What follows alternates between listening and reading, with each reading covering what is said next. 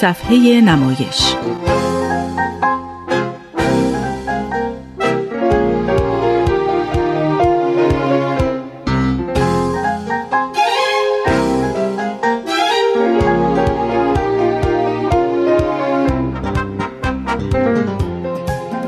همراهان عزیز، به صفحه نمایش خوش آمدید. برنامه‌ای که به معرفی نمایشنامه نویسان روشنفکر و پیشرو ایرانی می‌پردازه. در این مجموعه هر بار یکی از این اندیشمندان و هنرمندان به شما معرفی میشه و همکارانم بخشی از یکی از آثار مهم اونها رو به شکل نمایش رادیویی برای شما اجرا می‌کنن. امروز با سید علی نصر آشنا میشید.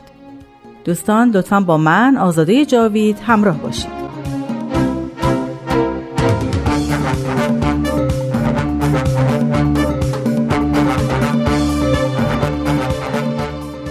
اکنون که مدرسه ای نیست و وزارت فرهنگ هم به این کار علاقه ای ندارد و شاید کفر هم می داند، چرا ما باید ساکت باشیم؟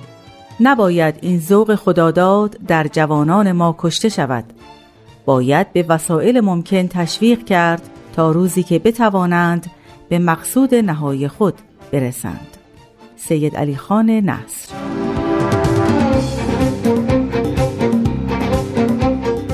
منصور خلج در کتاب نمایشنامه نویسان ایران نوشته: هنگام عبور از خیابان لاله‌زار جنوبی، تماشاخانه معروف و قدیمی نصر حتماً به چشممان خورده است، اما شاید خیلی ها ندانند که این وجه تسمیه به چه مناسبت است و سابقه آن به چه زمانی می رسد. خیابان لاله‌زاری که امروز مرکز فروش لوازم برقی است، زمانی مشخصترین خیابان پایتخت به لحاظ حضور تئاترها و مراکز روشنفکری محسوب می شد و تئاتر نصر به نام سید علی نصر که او را پدر تئاتر ایران لقب داده اند نامگذاری شده است. بله، میر سید علی نصر فرزند سید احمد نصرالاتبا از سادات کاشان بود. او در سال 1270 شمسی در تهران به دنیا آمد. از کودکی نزد برادرش آقا ولی نصر به یادگیری سواد مشغول شد. بعدها تحصیلاتش رو در مدارس شرف و علمیه ادامه داد. به خاطر علاقه بسیاری که به زبان و ادبیات فرانسه داشت، وارد مدرسه آلیانس فرانسه شد.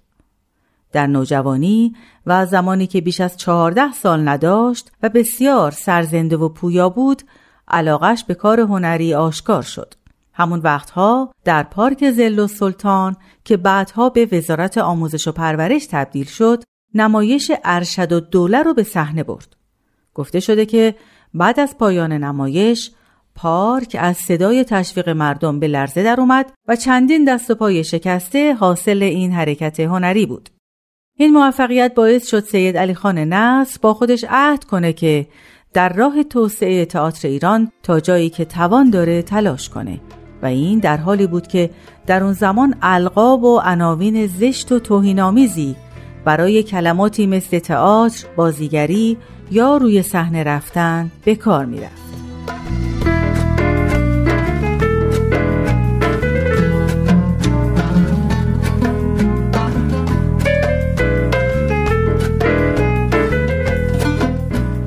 سید علی نصر بسیار باهوش و اونقدر در درس‌هاش موفق بود که در 15 سالگی در همون مدرسه آلیانس ادبیات فارسی و فرانسه تدریس کرد. همزمان اولین کارهای ترجمه‌اش رو هم شروع کرد.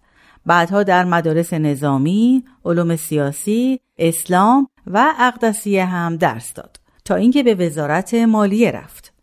او با عزمی راسخ یک گروه نمایشی به راه انداخت و خودش در رأس گروه سالی یکی دو بار نمایشنامه‌ای رو در پارک‌ها به نفع مؤسسات خیریه اجرا می‌کرد. از سال 1314 به بعد نصر سالها مشاغل مختلفی داشت، مثل معاونت وزارت پیشه و هنر، وزیر پست و تلگراف، سفیر کبیر ایران در چین و هندوستان و نماینده ایران در سازمان ملل متحد.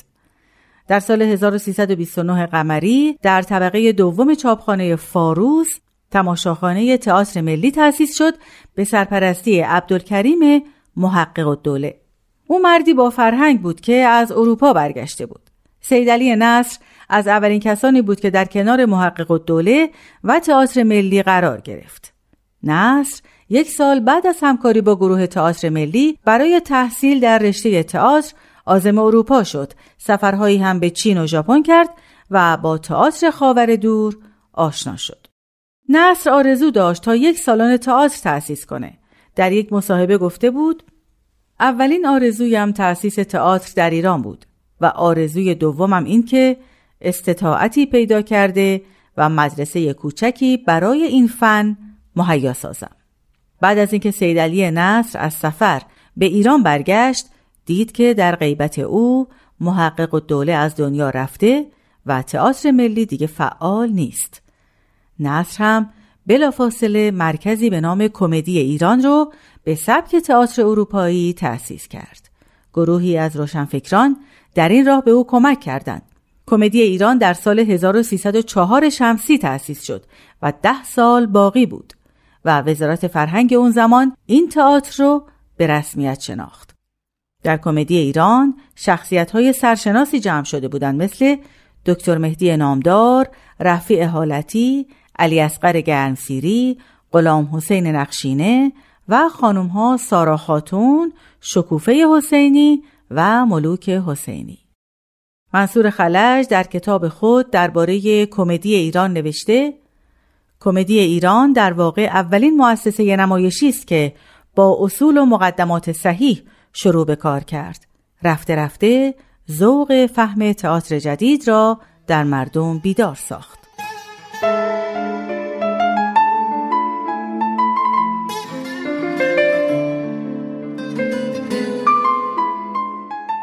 خب دوستان عزیز، بخش اول سرگذشت سید علی نصر رو شنیدید. وقت اونه که بخش اول یکی از نمایشنامه‌های او که توسط همکارانم اجرا میشه رو برای شما پخش کنیم. هفته آینده بخش پایانی شرح احوال سید علی نصر و همینطور نمایشنامه او رو خواهید شنید. امیدوارم فرصتی ایجاد کنید که آثار سید علی نصر رو مطالعه کنید.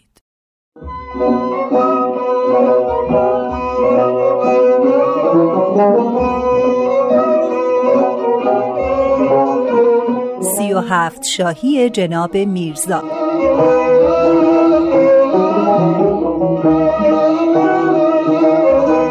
نوشته سید علی نصر.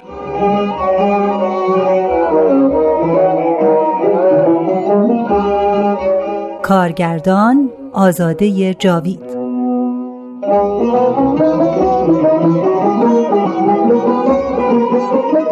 بخش اول.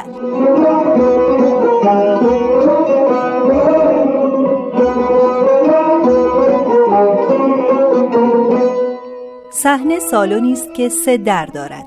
در طرف راست یک بخاری دیواری است که روی آن یک آینه و گلدانهای گل گذاشته شده.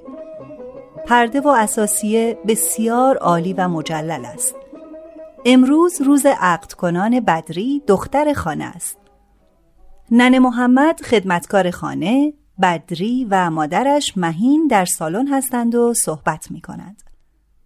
خانم کوچیک، به خدا امروز مثل ماه شدین. 1000 ماشالله. مرسی ننه محمد. راستی خانم جان، آقا جانم کجان؟ اون اتاق داره اصلاح میکنه. وای الان مردم میان. آقا جان هنوز حاضر نیستن؟ عجله نکن مادر، آقای جمال قبوله رو سر ظهر میاره. حالا هم که 1 ساعت به ظهر مونده، تا 1 ساعت دیگه یکی دونم میره و من تنها و بیکس میشم. وای خانم جون، تو رو خدا امروز اینجوری نکنین، من به فال بد میگیرم. نه عزیز دلم، خیالم از این راحته که نامزدت الحمدلله کاروبارش چاقه. آره خب الان صندوقدار بنگاهه و ماهی 2400 ریال حقوق داره. کمک هزینه رفت آمدم که داره.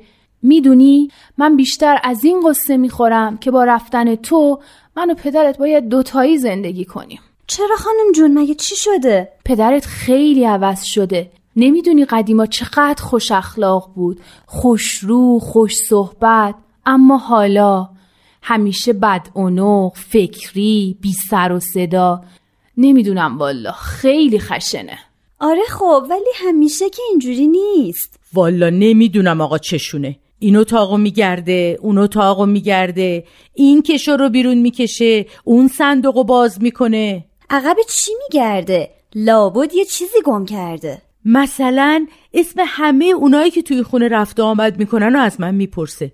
تازگیام راحتیای نمدی خریده تو خونه میپوشه. وای آره خیلی هم بهش میاد. خب برای اینکه کسی صدای پاشو نشنوه اونا رو میپوشه. یه دفعه میاد تو مطبخ یا زیر زمین. دیروز داشتم سیب زمینی پوست میکندم یه دفعه دیدم آقا جلوم سبز شد. همچی ترسیدم داشتم سنکوب میکردم. برگشت گفت آشپز وقتی وجدانش صاف و پاک باشه اینطوری نمیلرزه.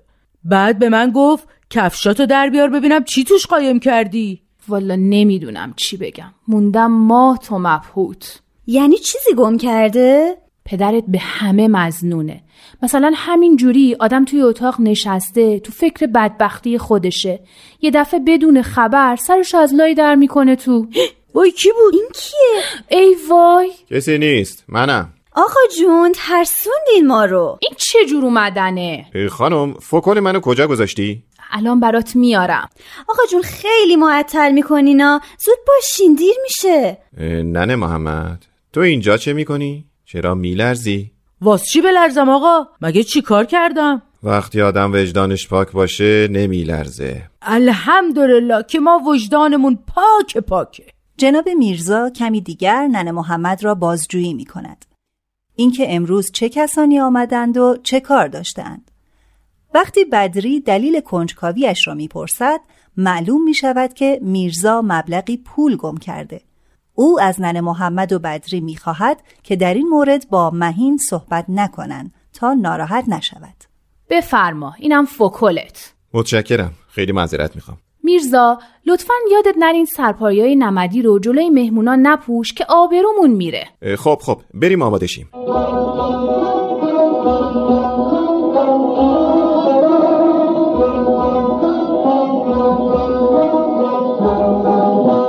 کمی بعد مهین مشغول بستن فکل میرزا است.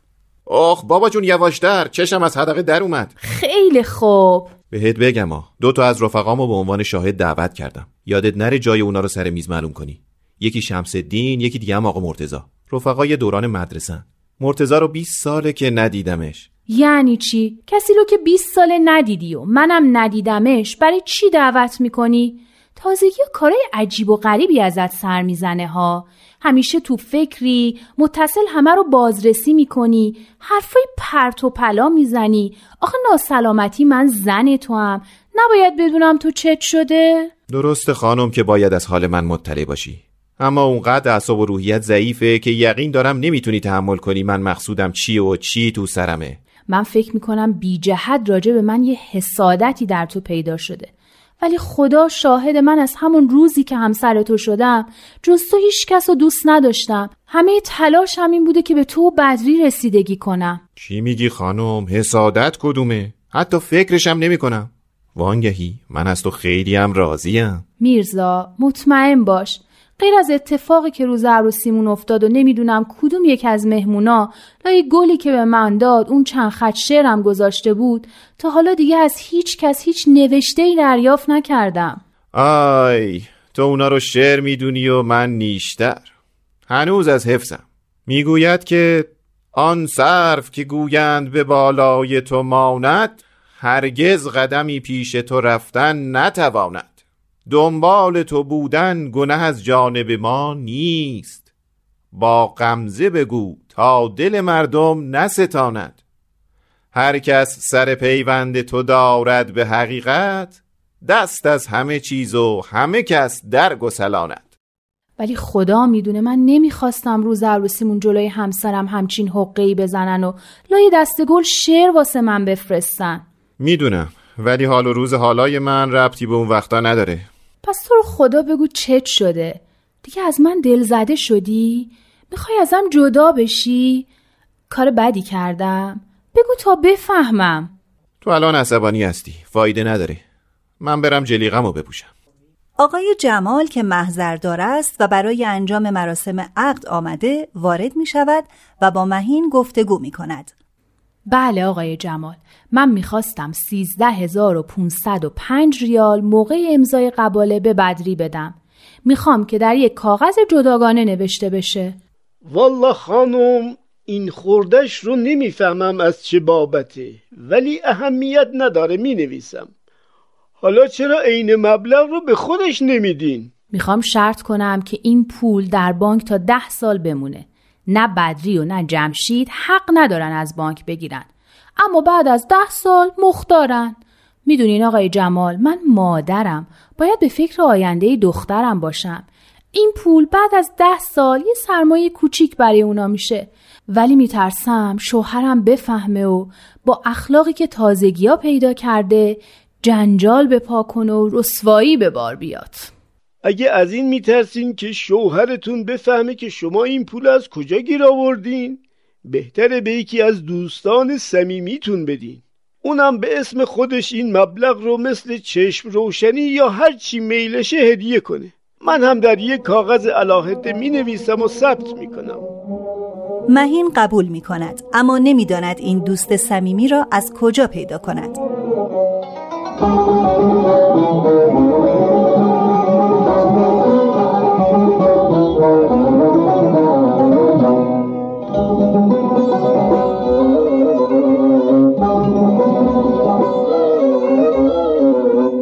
کمی بعد شمس الدین دوست میرزا با یک چمدان وارد می شود و با میرزا خوشو بش می کند. آقا مرتضی کو؟ والا یه کار فوری براش پیش اومد، خیلی عذر خواست، اما کاغذ تبریکش بهت میرسه. حیف شد، کاش بود و شعراشو میخوند و مجلسو گرم میکرد. خوب داداش، دادم اتاق پهلوی اتاق منو برات مرتب کردن. چند روز مهمون خودمی. خیلی هم خوب، شبا یه باسور سیری با هم میزنی. ببینم انگار دماغی. آی شمس الدین جان، آدم باید دردشو به رفیقش بگه. نمیدونم، برام انگار سحر و جادو شده. الان یه مدتیه که پول منو میدزدن. یعنی چی؟ دزدی یه دفعه است، 2 دفعه است، نه همیشه. اما مال بنده هر روزه. عجب، باور نکردنیه. بله، این دزد بنده به طور منظم هر روز از جیب مخلص 37 شایی کش میره. حالا اگه مبلغ درشت بود خب یه چیزی، اما این 37 شایی والا حیرونم، نمیدونم. شاید تو حسابای روزانت اشتباه کردی. خیال کردی من اگه یه شاهی به یکی بدم یادداشت میکنم، شب به شب دخل و خرج رو حساب میکنم، صبح میبینم 37 شایی از بین رفته. به مرگ تو درست از وقتی بدری به دنیا اومده. نکنه خود بدری باشه؟ یعنی بچه نوزاد این کارو کرده؟ چی داری میگی؟ اقلا باید 7-8 سال داشته باشه تا بفهمه 37 شایی چقدره. همین الان امتحان میکنیم. ببین من مخصوصا کیفمو روی این بخاری گذاشتم. 10 ریالم بیشتر توی کیف نیست. صبر کن ببینم 10 ریال هست یا نه. ببینیم قدم ما چطوره. اینها ببین، درست 8 ریال و 3 شایی اینجاست. بازم 37 شایی رو دزدیدن. حالا شما به کی شک داری؟ به غیر از زنم و دخترم که از اونا مطمئنم، به هر کی دیگه تو این خونه سوء ظن دارم. برای همین تا حالا 24 تا سقا، 70 تا کلفت، 33 تا هم خونه شاگرد عوض کردم، ولی تا حالا دزدمو پیدا نکردم. میرزا بیا اینجا، فراکت حاضره، بیا بپوش. اومدم داداش، من الان میام. عجب ما رو باش، یه روز اومدیم عروسی یه کمی خوش بگذرونیم. ببین واسه 37 شایی چی کار داره میکنه.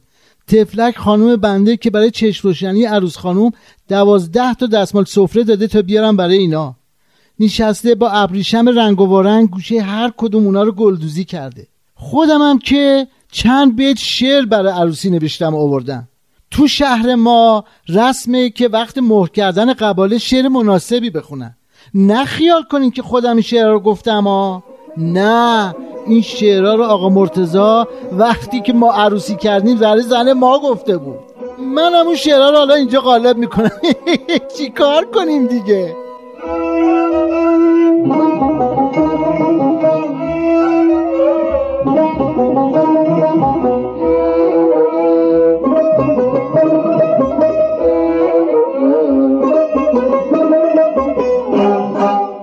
مهین که دیگر برای مراسم عقد کاملا آماده شده وارد می شود.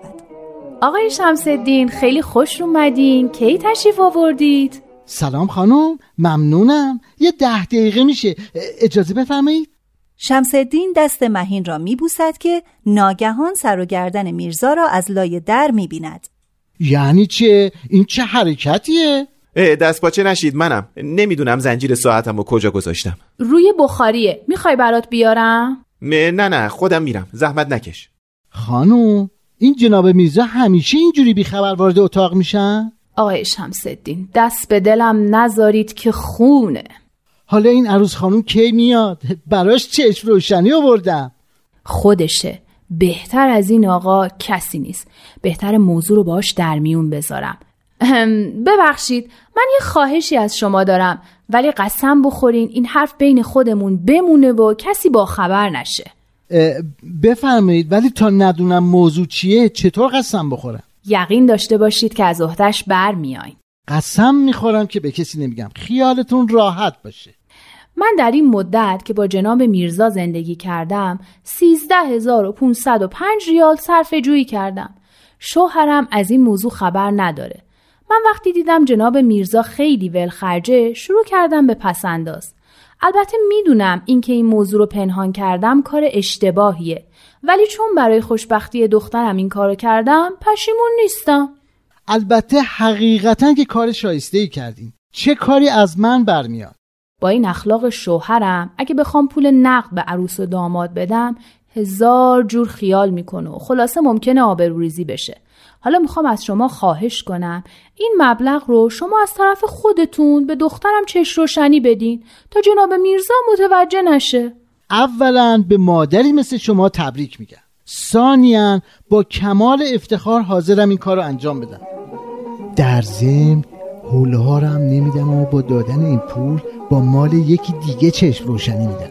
بفرمایید، تمامش اسکناس و میتونید راحت توی جیبتون بذارین. خیالتون راحت، من این کار رو انجام میدم.